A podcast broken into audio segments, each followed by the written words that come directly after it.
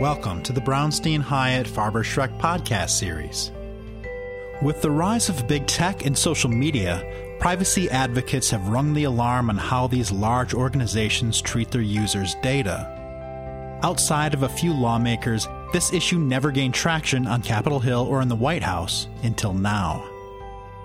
The introduction of the bipartisan American Privacy and Data Protection Act as well as new regulatory interest in privacy policy, signal possible progress. In this podcast, the Brownstein Government Relations team discusses what these policy moves entail, why it has become an issue now, and possible roadblocks new legislation and regulation faces. This is David Hale. Welcome to the Brownstein Hyatt Farber Schreck podcast series. Today, we'll be talking about the recent uptick in activity on Capitol Hill and in the executive branch around privacy, especially in the digital space. While this issue's been on the radar of activists and industry members for years, this is the first time in a long time we're seeing meaningful progress being made in Congress. That isn't to say that the process has been smooth with dissent on both sides of the aisles, but our conversation will focus on why legislatures have come to the table uh, on privacy now what, what possible legislation or regulation might entail, what roadblocks remain, and the chances of success in this Congress or the next in the likely scenario that one or both chambers flip. So let me introduce myself first. I'm, I'm David Hale. I'm the former Chief Privacy Officer at TD Ameritrade. I have about 20 years of experience working on solutions to complex privacy issues. And my knowledge really is focused on privacy, cybersecurity, technology and marketing issues, including both transaction and litigation work. I've been a shareholder at, at Brownstein for a couple of years now. Also joining me is Zach Pfister. He's uh, served as a senior legislative and regulatory roles for multiple Democratic lawmakers, and he offers policymakers viable solutions to real world challenges related to financial services, fintech, healthcare, veterans affairs, homeland security. Also joining me is Greta Joynes. She served as the Deputy Chief of Staff and Legislative Director for uh, Representative John Shimkus, where she advised on the House Energy and Commerce Subcommittee and Communications and, and Technology, and worked closely with the Energy, Health, and Environment and Economy subcommittees. Uh, she has expertise in industry altering laws and regulations on data privacy, supply chain security, artificial intelligence, cybersecurity, energy, infrastructure, and transportation. And finally, Al Mottur is influential advocate and fundraiser in Democratic politics. Uh, he's a tech and telecom attorney who served in the Senate Commerce Committee, and he engages federal policymakers as they develop legislation and regulations to address emerging technologies, data privacy, big tech, competition law, and infrastructure. So let's dive right in privacy has been an issue that's been raised uh, consistently throughout the rise of big technology. Uh, why are both parties engaging on the topic right now? Maybe I'll start with with Al. Um, I know that the last time that a, a privacy uh, law got out of, of committee, uh, you wrote it, and that was uh, maybe two decades ago. Why is this coming back now? Thanks, David. You know, I think that people are finally coming to grips with the heightened invasiveness that everyday technology poses to their lives. And while most folks are perfectly comfortable with being solicited for various products based on their prior purchases or searches online, they start to get uncomfortable when they are solicited for products based on perhaps conversations they had, or perhaps something they did on a different device, which then migrates over to another device like your iPad to your phone or your laptop to your phone.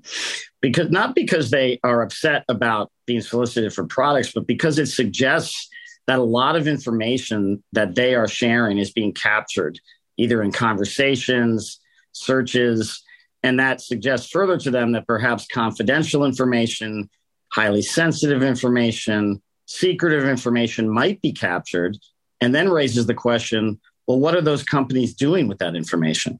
We know that they're marketing them. And as I said at the outset, I don't think people care that much about that. Some do, but most don't. But what are they doing with the rest of the information? The second reason is that you have companies coming to the table now because of progress in the EU and in big states like California, and they want business certainty. And when companies want business certainty, they're willing to accept regulation. And so that is what's happening here, and why you have, in particular, Republicans being willing to engage, because lots of major companies don't like some of these uh, frameworks that they're being forced to abide by. And they're willing, therefore, to accept a federal framework, which, while being more punitive than in the past, gives them the certainty and uniformity that they crave. Great, thanks. Um, Greta, do you have any other any thoughts on that in terms of why we're seeing compromise now and where? Yeah, Al obviously has outlined, I think, a lot of the arguments. I, I do think that there is a really interesting moment, in particular, at the Energy and Commerce Committee. I think that you know, Cathy McMorris Rogers and Frank Pallone certainly differ in views on a lot of things, but I think they both um, really enjoy the the difficult uh, process of legislating in a way that I, I think enabled them to tackle this. It was a huge moment you know, to see a bill that frankly no one was in love with, uh, but people felt that it was important enough that we needed to get it done. And to see it advance out of committee in what is a very contentious political environment, I, I think signals the level that members feel, you know, where, where this lies on, on the level of importance within the conference of both the House Republicans and House Democrats.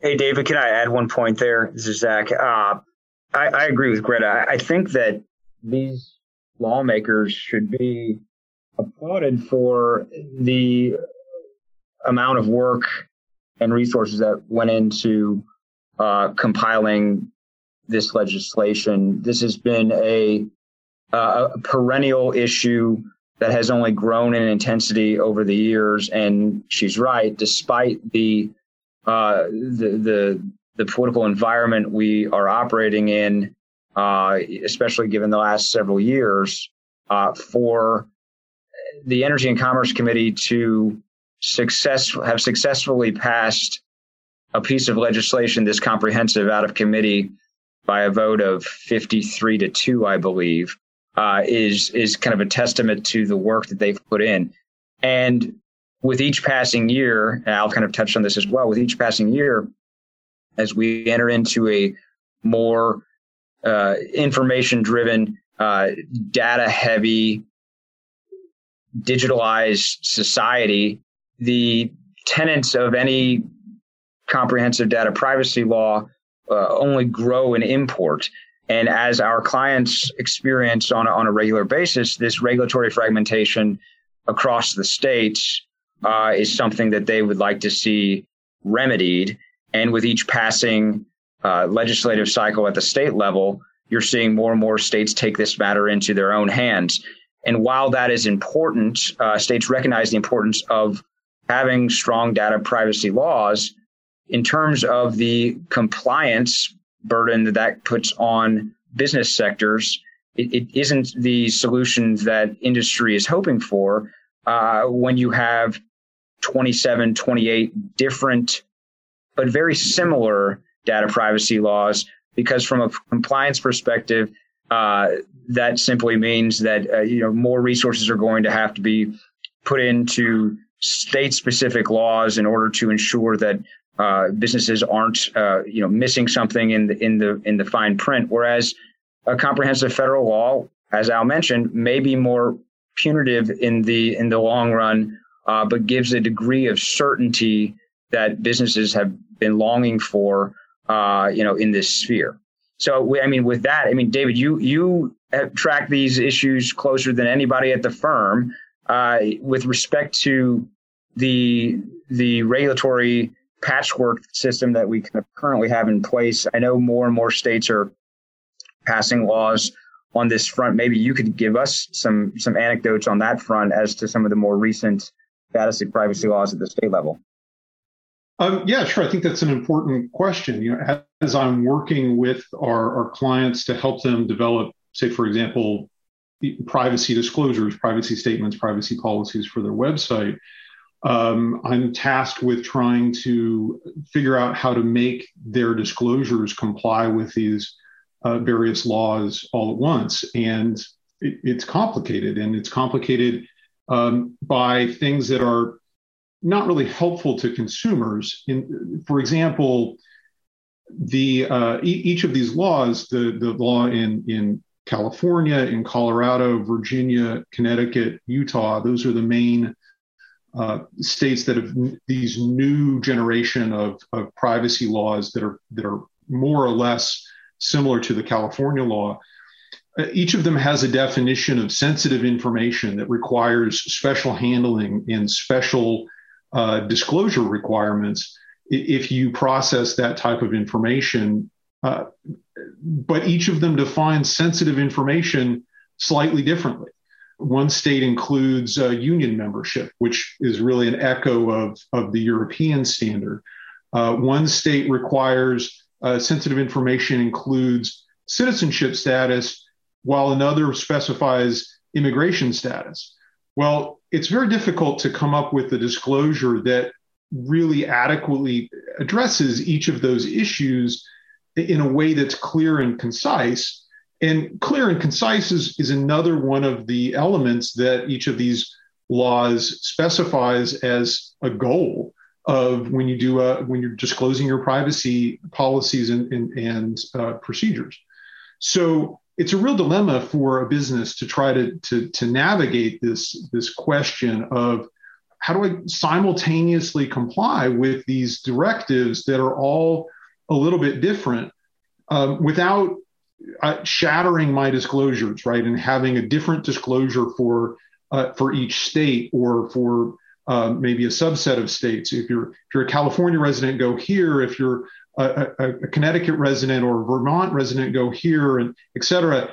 That's very confusing to people, and it makes them feel as though you're discriminating against one state versus another. When reality, you're treating the information the same way, but the specific disclosures are slightly different. And that, that seems like a kind of chaos that businesses are frustrated by um, in that they don't there's not really a benefit to the to the consumer. In fact there's a harm to the consumer in having those multiple disclosures. And the, of course the business is running as fast as it can um, simply to keep up with the the, the different uh, elements uh, i think we should actually pause for a second though and, and, mention a little bit about the this federal law that's on the table and describe it a little bit. This, of course, is the American Data Privacy and Protection Act, uh, ADPPA, which doesn't quite roll off the tongue yet. Um, that was introduced in in June and just came out of the House Energy and Commerce uh, Committee. Um, a couple of the main points to to describe kind of what it does it creates a, a, regime very similar to the EU, where you have the, the ability, a consumer would have the ability to access, um, correct, delete, um, and export their, their data that uh, business might have about them. It also imposes restrictions in terms of limiting businesses to being able to collect information that is necessary and proportionate to the services that they're providing or the reasons why they're collecting the information. So you can't just, um, under this law, you would not be able to just willy nilly collect random information. It needs to be related to uh, the, the, the purposes for which you're collecting information. It creates this idea of sensitive information, uh, much like California and the EU does. That's that's that sensitive information is not necessarily the information that's been prioritized in existing data breach laws in the United States. Instead, instead it's like the European and California models where it's uh, information about race and gender and uh, uh, religion, et cetera. It also creates a regime where, with large entities, there's a, a requirement to account, you know, to the government and to file reports regularly about your data security practices and your privacy practices and a, a certification by the by the CEO. Um, it's also uh, something of a, of a, privacy officer uh, jobs assurance act in that it requires that uh, entities, large entities, have both a chief privacy officer uh, and a chief security officer designated, no matter what industry they're in. if they're over a certain size in terms of uh, gross revenue and processing of, of information about, about US citizens. And that's very similar in, in many ways um, to, again, to the state laws and to the EU laws, although it, it, it's actually much broader than the, than the California requirements um, that have been uh, so touted recently as being the, the, the foremost ones in the, in the US. I'd just like to add, David, this is Al Mottur, that I think the way to help people understand the, the evolution of privacy in this country, everybody knows when they go to buy a house that if they are a minority, there are federal laws that prohibit discrimination against them. What most people don't know is that when you engage in commerce on the internet, algorithms determine your eligibility. And sometimes those algorithms, whether intentionally or unintentionally, are discriminatory. This bill would fix that. It would also give individuals the opportunity to pursue remedies for perceived violations of their rights on an individual basis. So they could seek to sue companies. The FTC and state attorney generals and state privacy agencies would be given some authority to enforce the law. So there's myriad protections for people in this bill that never existed in law before. I think that's one of the reasons why it passed by such a huge bipartisan margin in the House Commerce Committee. I think the, it was like 50 to 2 or, or, or a vote along those lines. And David, I, I would just add to, uh, Al touched on this a bit, but we use the term evolution here uh, several times in our conversation. This is truly an evolution of, of, of, on quite a few fronts here. As as late as last year, I guess it was, or over the last several Congresses, there have been competing bills in both the House and Senate, where, whereas most of the activity has been focused in the House in terms of, you know, m- moving the ball forward. You, you, date back to, I guess it was 2019 when the original bipartisan staff draft, um, kind of the precursor to this bill, uh, was released, and there were droves of of public solicitations for feedback and, and roundtables and you know industry sectors were engaged but it's also important to remember that there, there were competing bills that were being actively uh, engaged on as well um, that that touched uh, kind of the, the the two ends of the of the spectrum of the privacy debate in terms of um, how, how, progressive or how aggressive uh, the, the given piece of legislation was, and some some legislation took the tact of creating an entirely new federal agency uh, in, in, some ways similar to what is uh, currently in place in California, a new agency focused squarely on on uh, data privacy enforcement. Um, and whereas other pieces of legislation um, put forward by the, the New Dems uh, went farther on preemption and on uh, private right of action in in the in the sense that that bill had no private right of action and had full federal preemption. Um, and and this bill is arguably, you know, an, an intake of all of those various uh, proposals in that it does try to, you know, seek to find that middle ground between uh, between progressive groups and the business sector as to where they fall down on two of the biggest sticking items that have plagued lawmakers for years, and that is the issue of federal preemption and private right of action. And we know from this bill that even those provisions have gone through various iterations throughout the regular order process that the bill has uh, has taken on thus far. So in the uh, in the version that was marked up in the subcommittee, private right of action had a four year delay. In the, the version that was marked up and passed out of the full committee, that was revised to uh, reflect a two year delay. The federal preemption piece has, uh, you know, at its core, several carve outs that give some latitude to existing federal statute, uh, which I think was, was applauded. But at the same time, some industry sectors argued that um, there were provisions in the, uh, in the current bill, as I think it was section 404, uh, with related requirements language that didn't fully exempt that given industry sector from the regulatory statute that they currently uh, operate under and enjoy. I'll use Gramm Leach Bliley as an example. Um, so this is a work in progress. And there's an old saying on Capitol Hill that if you're upsetting both sides of the of the issue, then you might be doing something right. And I think that you know that there is some truth to that. Uh, nothing is perfect, and no bill will ultimately be perfect. But it it does say something that these members, uh, these Democrats and Republicans, were able to find a starting point from which to work on, uh, and one that included the the two most challenging issues for them to bridge the gap on between Democrats and Republicans, and that's preemption and private right of action. Thanks, Zach. Um, Greta, uh, you know, Zach was just talking about this this evolution of bills and and how this has kind of come together into into this particular form right now. Do you have a sense of um, how concrete that is? Is this you know how concrete the current language is? Given its current status and the and the amount of evolution that it's just gone in the last few weeks since it was introduced, have a sense of is it are more changes in, in store or are we narrowing in on where it might end up if it's going to be successful? You know, I, I, I think it's it's hard to know at this point. I, I, think in order to get a bill to the president's desk, ultimately you're going to have to conference that both the House and the Senate versions together.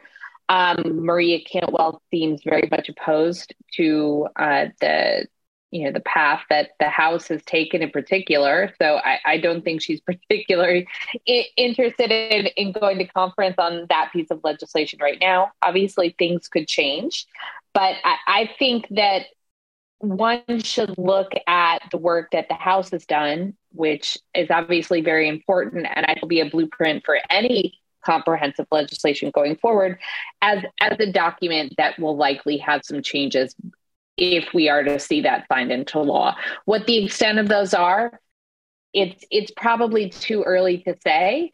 And I think it's really important to note that you know the the way that the markup moved forward, there there was discussion about additional changes being made to the document during that markup.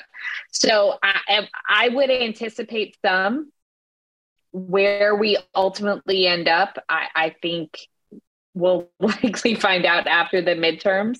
Something, you know, we certainly still need to get a little bit of clarity on, um, at the very least, is where Senator Cruz might be. Should he move into Senator Wicker's spot, who is anticipated to go over to the Senate Armed Services Committee to take over for Ranking Member Inhofe?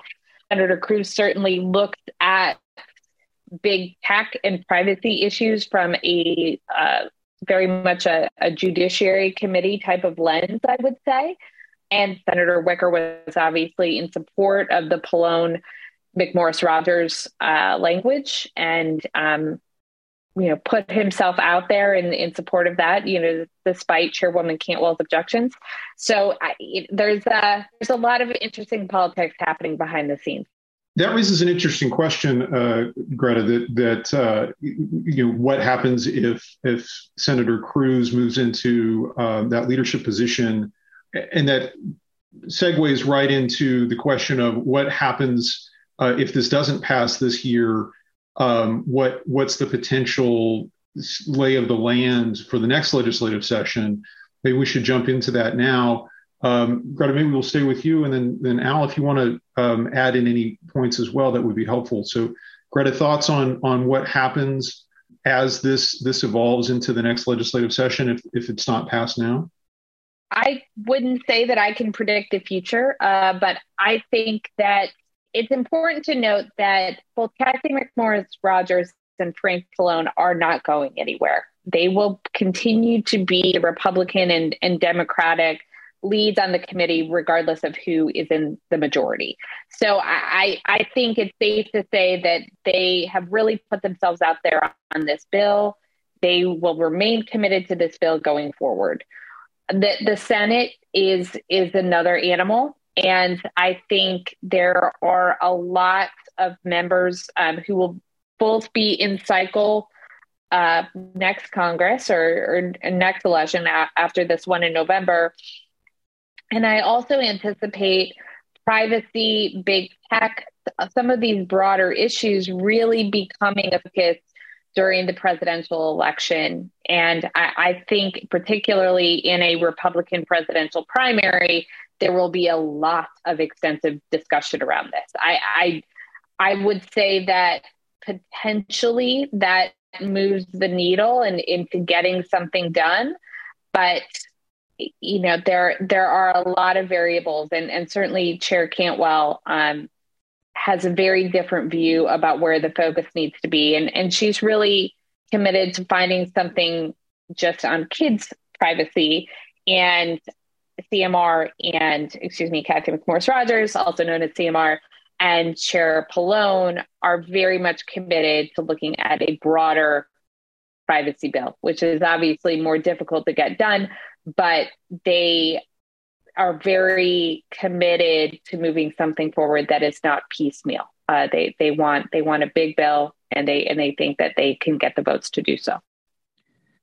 So I'll just add a couple things. I think that um, Greta has implicitly outlined a fallback compromise, which is if the senators can't come to agreement on the House bill or make fixes to it that they find comforting enough to support, that the Congress could at least pass legislation in the more heightened sensitive area of children's privacy. But as Greta says, the House leaders don't want to settle for that, and I don't blame them for that. I think if the House passes a bill with a with a strong bipartisan vote, it'll be difficult for Senator Cantwell alone, which is essentially where she'll be, uh, to stand against that with the prospect of next year having a Republican House and potentially a Republican Senate and a Chairman Cruz. Ted Cruz is a very conservative member who, uh, while he does not like big tech, is less likely, perhaps, to work as well with Maria Cantwell as Roger Wicker does. Senator Wicker is the ranking member currently. And while he currently is not in full agreement with Cantwell on all aspects of a broad privacy bill, I would hasten to say that it's conceivable they could get to that agreement. And again, if the House passes a bill out with a big vote, um, it's going to be tough for her to continue to stand by her more um, progressive uh, posture uh, in the face of that, in my opinion. Uh, somewhat related. So last week, or the very end of, of July, the uh, CPPA, the California Privacy Protection Agency, uh, which is the agency that's um, that's responsible for enforcing privacy in California, uh, came out with a uh, had a hearing. It came out with a unanimous condemnation of the federal privacy bill, and in particular the preemption aspect of it using um, very forceful language. Given the the state level opposition that California has, at least, um, the other states have been um, somewhat quieter on this. Uh, and Nancy Pelosi, being from California and and being sensitive to her home state's um, views on this, does this bill make it to the floor at at this point? You know, is it is there going to be a vote before the end of the, the current legislative session. This is Zach. I, I would just say that as long as uh, we've been focusing on these most recent proposals, iterations since the passage and enactment of, of the CCPA, you know, California has always loomed large. And there's no uh, there's no disputing the fact that uh, you know, a quarter or a third of the Democratic caucus hails from the state of California, and they want to ensure that uh, that the, the work that went in at the state level there is not um, is not usurped uh, in, in, their opinion or in some of their opinions. Uh, but I do think that the, the, the leaders up here, whether it's House Democratic leadership or uh, or the, the, the sponsors of the bipartisan bill ha- have been taking that into account all along the way, and the revisions uh, to the bill along the way, uh, even between what passed in the subcommittee to what passed in the full committee, are attempting to take that into account and uh, adjust accordingly. Now, uh, it, it's hard to say. You know, it'd be it'd be pure speculation as to where those politics and and policy disputes uh, play into a floor vote. Uh, but I would note that the, the, calendar for the fall is going to be uh, one that is a mix between limited floor time and several pieces of of must pass legislation, whether it's the NDAA or a CR or an omnibus. And it will be determined by a combination of political will and appetite, uh, timing, and I think most importantly, some degree of improvement or compromise with Senate leadership and these the, the Senate Commerce Committee as to where their efforts are on this front. And as long as and Greta raised this too, as long as there is uh, you know disagreement on the confines of the bill more more writ large, the the California dynamic I think is an issue, but not the only issue uh, that that Democrats and Republicans will have to rectify or find resolution on before um, before a floor vote. David, maybe, uh, and and I know we're running up on time, but maybe maybe we should close with uh, just a quick synopsis of executive branch activity. Sure. I think you know, in addition to this legislative activity, the, the executive branch, um, since the, the Biden administration has taken over, has has not been waiting around for uh, for for the legislature to to for Congress to, to take action here. So there's been several uh, agencies that have taken one or another uh, privacy action. The FTC, uh, in particular, has been very vocal about the idea that uh, its jurisdiction under the FTC Act is actually uh, broader than the FTC has taken advantage of in the in the past 20 years, um, and has indicated that they are looking to uh, revise their regulations such that uh, they're uh, finding more things will be uh, either deceptive or unfair trade practices um, that under under various uh, potential privacy violations. The FCC, the, the, the Federal Communications Commission, has uh, jumped into the fray within the past couple of weeks, sending a, a, a, letter to to TikTok requesting that they um, explain how they're processing data. Um, there's some question whether they what what the regulatory basis for that is, but uh, nonetheless, we, you know, we're seeing that activity. Um, the CFPB is uh, taking a, a, a, a, more aggressive approach to enforcement as well in the financial services world. And finally, the, the Securities and Exchange Commission has introduced uh, draft rules they just recently closed out the, the comment period on that that would uh, provide for additional disclosures in the cybersecurity side uh, and data processing side uh, in the event of, of a breach by uh, companies that are, are subject to regulation as, as uh, publicly traded companies. Um, in addition, would require some disclosures, not just in the event of a breach, but more generally um, regarding uh, procedures and policies for uh, for keeping information secure, protecting information for the qualifications um, of their directors. Before we close out, I want to want to throw open uh, any any uh, if the, anyone has any final thoughts um, on the um, the new privacy legislation in in, in, in Congress and or the uh, uh, the actions that are happening by the, uh, the, the federal executive agencies. Any any final thoughts, Zach? Uh, you know, all, all, I'll say is I haven't been working on this issue as as long as Al, um, but uh, I I have been working on this issue for uh, well over a decade in in various roles, and it, I, I, go back to what I said earlier. It says something that they've gotten this far. Um, it, there have been previous Congresses where uh, there was a lot of flurry at the onset, and uh, and the effort tended to fizzle I, I remain impressed that uh, in in this year of all years, with midterm elections looming, with crisis after crisis unfolding, uh, you know, through a pandemic and and and wars and and a lot of other uncertainty that an issue that has been you know a longstanding one of concern uh, for lawmakers and industry and uh, outside groups has has seemingly found more traction uh, now uh, than than previous attempts, and it will be interesting to see if if they can thread the needle on this uh, in a very tight window um, in the fall. Um, but uh, again, it, it says something about the importance of this issue that uh, you you see this compromise and coming together of both Democrats and Republicans uh, and outside groups uh, who have provided extensive uh, public comment on on trying to find a solution here moving forward. Greta, any any final thoughts?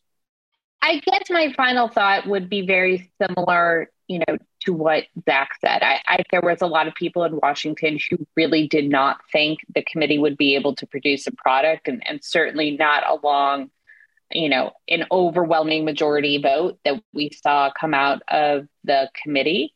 I think that the fact that there are so many members who are committed to working through the process on a bill is says to me that that's unlikely to change. I, I can't imagine that they would abandon the effort now. But I, I do think that we are a long way from seeing final passage.